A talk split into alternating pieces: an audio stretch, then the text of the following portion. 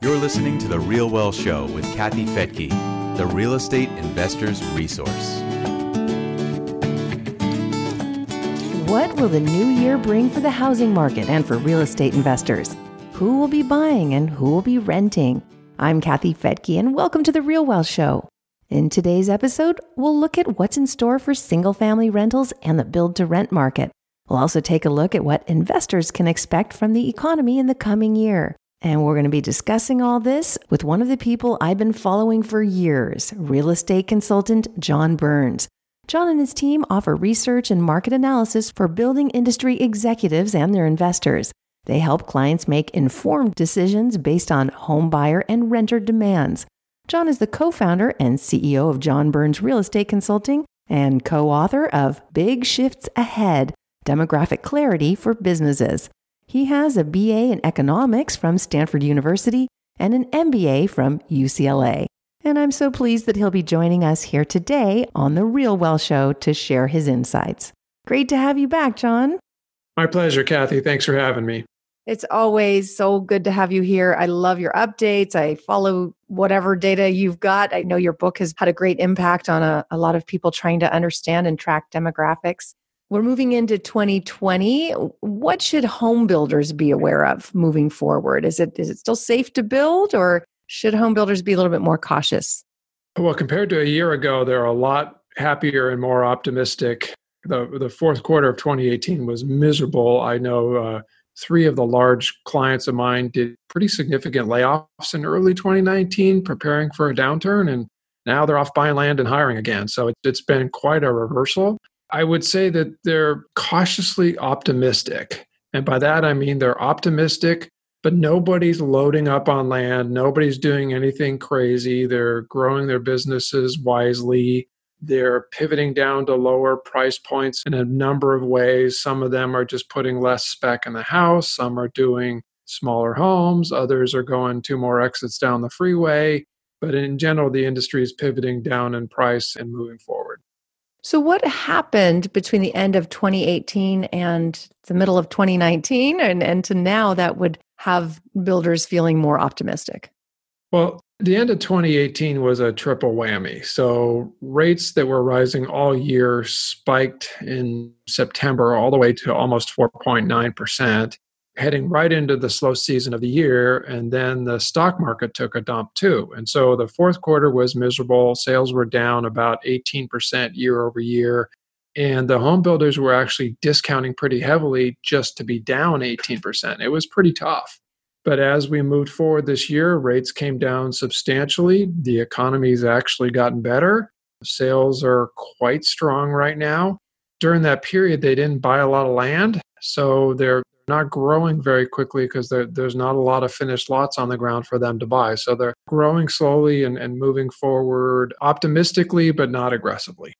Okay. So, I, I mean, I think it's safe to say that the real estate market is pretty sensitive to rate hikes because that seems to be the main thing that, well, I, I take that back. Mm. If if wages yeah, no, that that's exactly right I'll, I'll, well, that's exactly right. But let me add a little bit of a color to that because at, at, our conference in November, the CEO of Pulte said something that I think that was spot on. Is that really, in his view, people that are gonna become homeowners are going to become homeowners, mm-hmm. and a spike in mortgage rates may delay their decision. They may have to come to grips with, hey, we're not going to get that nice new 2,500 square foot home. We're going to get a 2,200 square foot home instead. So things definitely slow, but it doesn't um, most of the builders are pretty confident that over the long term, even if rates rose all the way to 5%, they would do fine. It's just the short term that can be pretty painful. Yeah. And so I guess if wages are increasing at the same rate, then it might be okay. But perhaps that's not what we were seeing. We were seeing rates go up, but maybe not wages as much. Right. Well, wages don't grow really quickly, but I, almost all of my clients will tell you that they will take a growing economy and higher interest rates over a shrinking economy and lower interest rates. So hmm. uh, right now they have both low rates and a great economy, so things are fine. So they're confident. Oh, I like that. Okay. Are you seeing a difference in what they're building? Are they building? Are they trying to downsize, lower square footage? More affordable homes or are they going continuing on the high end? I mean, where's the demand? And I'm sure that varies from market to market. Yeah, but the strategy really is not varying by builder. Almost all of the builders have gone so far as to even come up with a new brand that is their entry level brand. And even for a Toll Brothers, they have a new entry level brand for a more affordable luxury home. So they're pivoting down in price. One of my clients, Meritage Homes, has cut the number of floor plans they build from 3,000 down to 700. Everybody's getting more efficient. Mm. Uh, instead of offering 100 options at the design center, they're doing packages now, kind of like the car companies do, just to get more efficient. And all of this is to get the price down. And they're looking for opportunities where there's more homes per acre. So it would be a smaller house, but the deal still works because there's an extra house on the acre. And some are moving a little bit further out. It's interesting that the two big builders that have moved further out, DR Horton and LGI Homes, have really been doing fantastic. The rest of the industry is a little reticent to compete with them in the outlying areas because if there is a recession, those homes tend to be really hard to sell. Mm-hmm. Yeah, I read a report that really high end homes, like $100 million homes, I mean, you know, way up there, are on the rise and and I don't know if you would even be in that world or notice what's happening there but are you seeing some more high high high end luxury builders out there?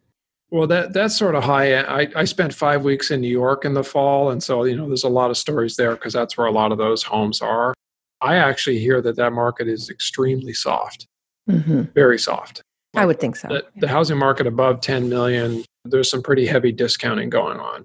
Mm, that makes sense yeah all right. Well, as you know, you have been consulting one of the projects that Real Wealth Network investors or equity investors in at it's called the Mirada outside of Tampa, north of Tampa, where there's that crystal lagoon.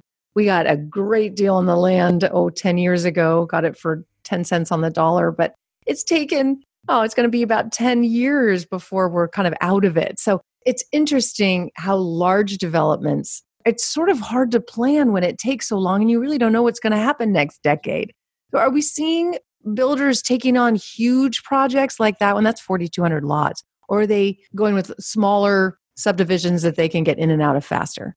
Smaller subdivisions. Yeah. And, you know, we're, we're 10 years into an economic expansion, seven, eight years into a, a strong housing market. Really, for the last three years, long term investments in land, like you're talking about, have been almost non-existent in, in mm-hmm. terms of buying raw land and, and getting them built. There's been a, a few exceptions, a, a, couple companies with, with, really strong balance sheets like Minto and the um, Latitude Margaritaville deal with, with Jimmy Buffett, and that's just been a wild success. But they didn't, you know, they didn't pay a lot for the land either. And the price points that they're offering are two hundred and forty thousand dollars for an amazing retirement home. So they they felt pretty confident doing that. But mm-hmm. generally, one of the reasons we don't think construction is going to grow really quickly is exactly what you're alluding to is there's not a lot of money being invested in long-term land development right now. And I'll just add, my clients who got in at the right time and made some great investments in long-term land have only done okay. And so mm-hmm. that's part of this is like, shoot, if I timed it right and I've only done okay because the cost increases on land development, I believe, have been worse than the cost increases on, on home building.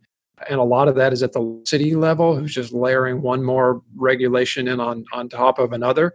It's just making that a um, less desirable thing to do. In fact, I, I, will, I will add at our conferences every year, we ask what's the best risk adjusted return and the worst risk adjusted return and land development has come back as the worst risk adjusted return i think at the last last six conferences that we have asked that question. Yeah. One of the things that we're doing because real wealth is partnering with developers and we are equity investors in building homes but what we're not taking on any commercial debt at all. We're just raising enough money to buy the land. The land has to be already entitled. And then we just raise enough money again to buy the land and build the first phase sell that first phase to fund the next phase because we just don't want to have any debt if things slow down. I mean, are you seeing that kind of thing out there? Well, let me differentiate between the publicly traded builders and the private builders. So, The publicly traded builders have had the opportunity to go to the bond market and get long term debt. MDC Holdings, Richmond American, got a 30 year bond. Wow. so some of them have gotten a fair amount of debt because it doesn't mature for a really long time. And I don't think Wall Street differentiates between the debt on home building and the debt on land development, even though they should. They just give it to the company based on their balance sheet. So I think that the public builders have hit the debt markets pretty hard, but their balance sheets are still in, in great shape. This entire cycle, though, the private builders who've relied on bank financing, the banks have been really cautious and conservative. The loan to values and loan to costs have been pretty low. Because of that, the interest rates have been pretty low. But uh, we, are not seeing anybody take on a lot of debt, frankly, because the lenders aren't giving it to them. Mm-hmm. Uh, th- that being said, there are some hard money lenders and others out there who can seize on that and start making mez debt and other things like that. I'm sure some of the people listening to your podcast actually do that for a living.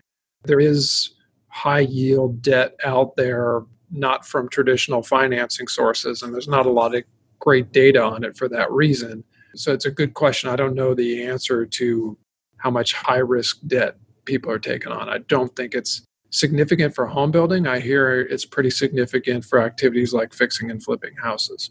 And apartments seems like a Right. A lot of lenders are, are doing pretty high LTV and LTCs on, on apartments. But okay. And now you've been mostly focused on consulting for home builders, but you're doing something a little different. You're you're taking some time to understand the rental market. So tell me a little bit more about that and why. Yeah, we're we're best known for our home builder work, but we actually have a strong apartment practice too. And um, what has happened over the last four years, I'll say, and there's this new type of development or new name called build for rent, purpose built homes, which basically purpose built for rent, which fall into two categories. They're either detached homes or they're what we are calling horizontal apartments, which are uh, single story townhomes, some, some two story townhomes. What changed is when Invitation Homes and American Homes for Rent proved that you can manage a portfolio of rental homes all over the metro area, now people are saying, well, why haven't we been building these with the homes right next to each other? So we're seeing a lot of that. In fact, the capital flooding in for that is so insane that we're already having conversations about it potentially getting overbuilt. In fact, I just had some Inland Journal uh, reporter on that this morning. Wow. But let me give you some perspective on that because I learned a lot from our keynote speaker at our conference, Bruce Flatt, who's the CEO of Brookfield Asset Management. I mean, his, his view, which is going to make a lot of sense when I say this, is that he raises money from six to 700 of the largest institutions in the world, the big pension funds and insurance companies, and they need to get about a 7% yield. And they've always allocated a pretty significant percentage of their portfolio to bond investments. You just can't get a seven in bonds anymore. So a lot of the money is rotating into alternative investments, including real estate.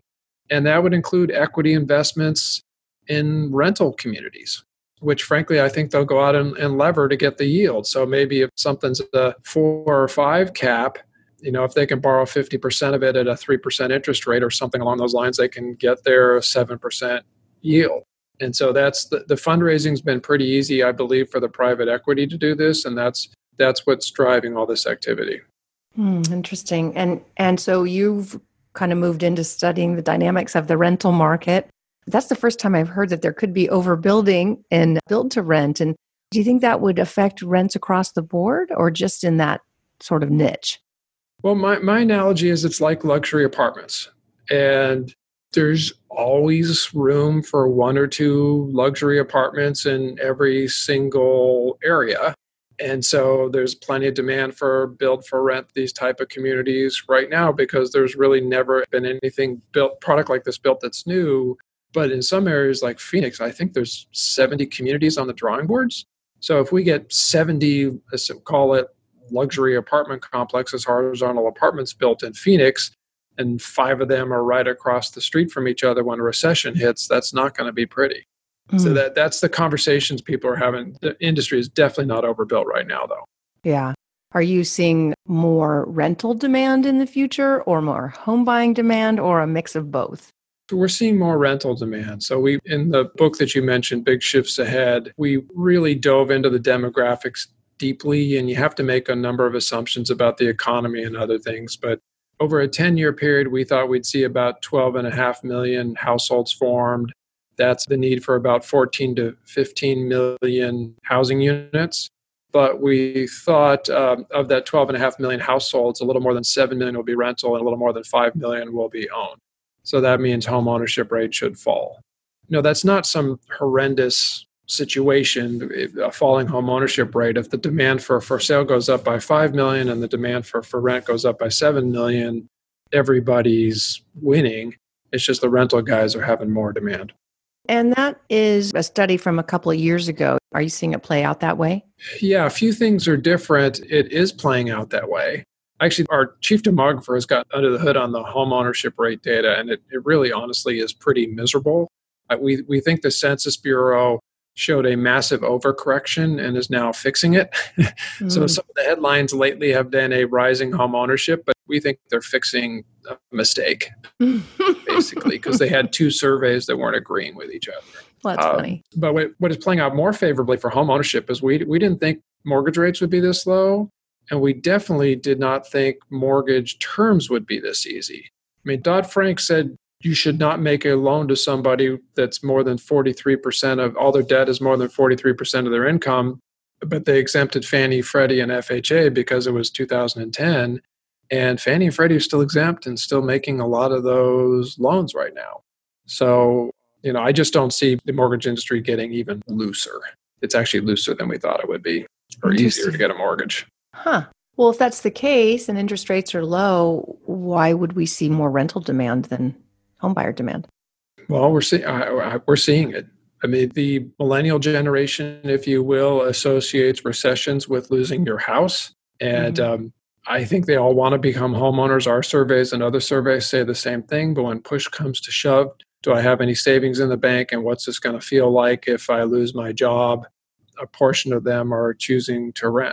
and this is actually a good debate we recently had at, at our conference. They're choosing to rent, they're choosing urban.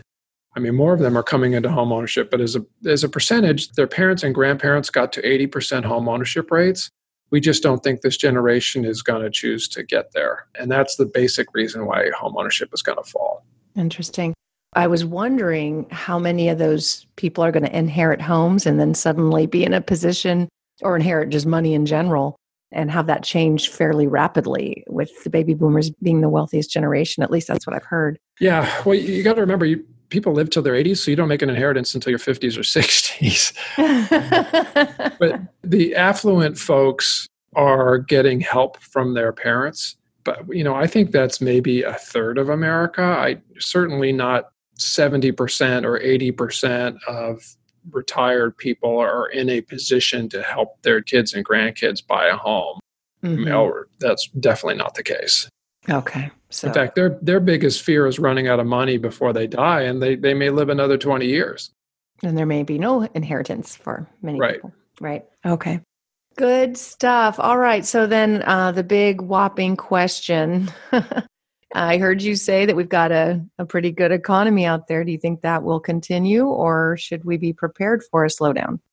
I mean, everybody I know is is preparing for a slowdown, not betting on it, but what they're doing is they're keeping their balance sheet conservative, just exactly as you said, not taking on a lot of debt. So yeah. our view is the economy has been growing a little faster than we thought it could because we're running out of people to employ, basically, and, and we're continuing to recruit more people back into the labor force, but we're at a near record high participation rate in the labor force. And you know, unless they start opening up the floodgates to immigrants, which I'm not going to bet on that anytime mm-hmm. soon, right. uh, I don't know how we're going to grow the economy because we just don't have the people. Right. And, and, the drag is people entering their retirement years.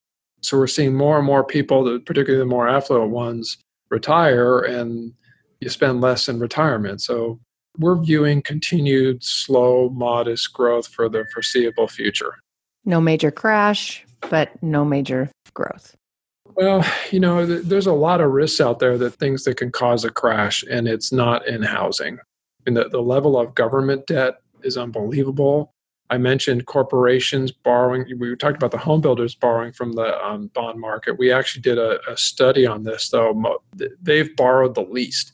Other industries have borrowed like crazy. And all of that is being securitized, just like subprime mortgage debt was securitized.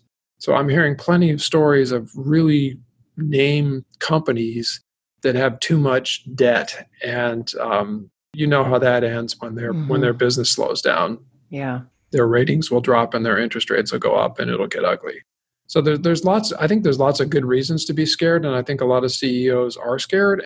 What I'm concerned about, and I mentioned this to you the other day, is that I'm I'm seeing a lot of call them millennials, if you will, but people that were still in school during the last recession, all bulled up on housing investment as the way to get rich. And we're starting an investor survey. We started a, a single family rental landlord survey uh, about a month ago and developed an index on single family rentals. And we're going to do the same thing on investors because I, I really want to monitor investor activity because that was one of the problems in the last cycle is we had a lot of non-professionals getting into investment and i'm starting to get concerned that we're going to see more of that. Mm-hmm. yeah so be cautious be cautious. Look at how people were able to ride through the last recession even and that was a bad one. Uh, there, there were ways to prepare for that.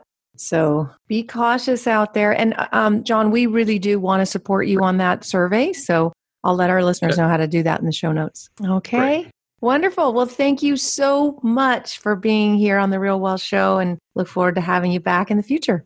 Thanks, Kathy. Take care.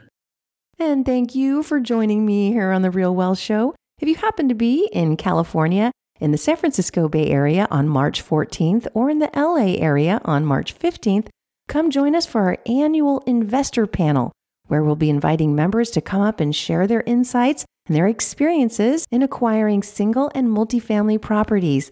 They'll talk about what's worked and what would have worked better, what lenders they used, how they did it with a self directed IRA or a 1031 exchange, so it should be really informative.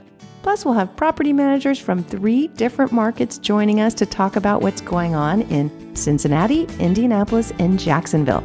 So, if you've been looking to invest in those areas, you can find out where the best neighborhoods are for strong rental demand, find out how you can acquire brand new homes or renovated homes single or multifamily in those areas. You can get the details at realwealthshow.com. Hope to see you there. Bye bye.